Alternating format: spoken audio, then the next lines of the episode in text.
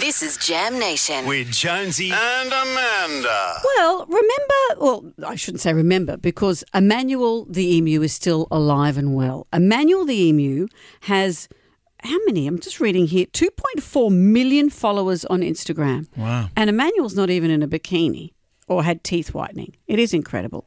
You may remember Emmanuel the emu. He is on a, uh, a farm in Florida, and his his keeper Taylor Blake has a very close relationship with him, and she tries to do videos about how things on the farm work. And Emmanuel hilariously keeps trying to peck her phone to death. This is a Emmanuel, do not do it. Emmanuel, don't do it. Emmanuel, don't do it. I'm trying to educate people right now, okay? Can you just stop? Emmanuel, every time. Emmanuel, don't do it. Emmanuel, don't do it. Emmanuel, don't do it. Emmanuel, don't choose violence today. Please, every day we go through this. Gosh, it's never ending. Emmanuel, you know what? Do it.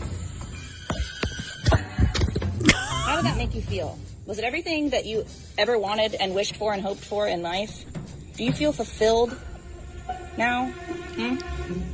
So cute, mm. so cute. And so many people have fallen in love with Emmanuel the emu. Recently, we were Emmanuel nearly died. All the other birds on her farm, I think, had to be put down because there was a, a avian flu that went Yeah. through. But Emmanuel, she hand nursed back to health, and it, it appears that Emmanuel didn't have the flu, but was impacted by the stress of all that going on. So Emmanuel is doing okay, which is a relief.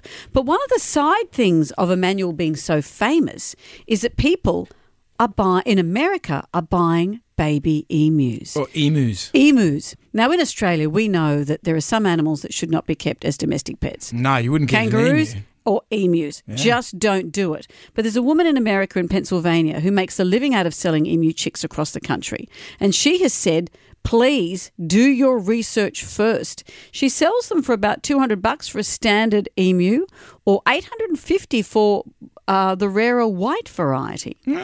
But she's pleading with people saying recent viral videos have made people think that emus are funny and charming and are great fun. She said many folks are getting emus on a whim and not doing their proper research.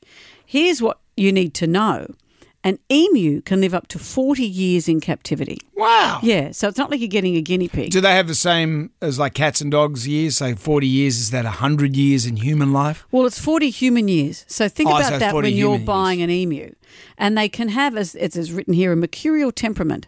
Pains in the ass is what she's saying, especially during breeding season. So she said that uh, from the age of six months to two years, she's finding so many of them are being rehomed at the moment. Yeah. Because people are saying, well, I don't have a proper fence. It keeps running away. Well, they can jump a six foot fence Yeah, easy. that's the thing. People, they're not cute little backyard pets. Um, they can become imprinted on you as a human, and that can be charming, but it can also be really hard work. And sometimes when their hormones kick in, then they literally change overnight, leaving the owners to say, What happened to my tame little sweet emu? It's like hmm. having a teenager. Well, sucko, here it is. This is what you got.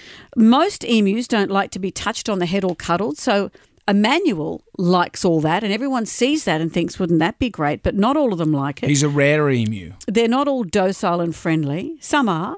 They're very strong. They can kick and break your bones. Hmm. So, if you're thinking of getting a pet emu, emu, if you're hearing this podcast in America, don't buy an emu. Don't get an emu. You don't know what you're doing. yeah, exactly. Well, you look Remember. Marty and emu? Some man will come along, try and put his hand up its bum and make a TV career out of it. Then where are you? Where are Marty and Emu?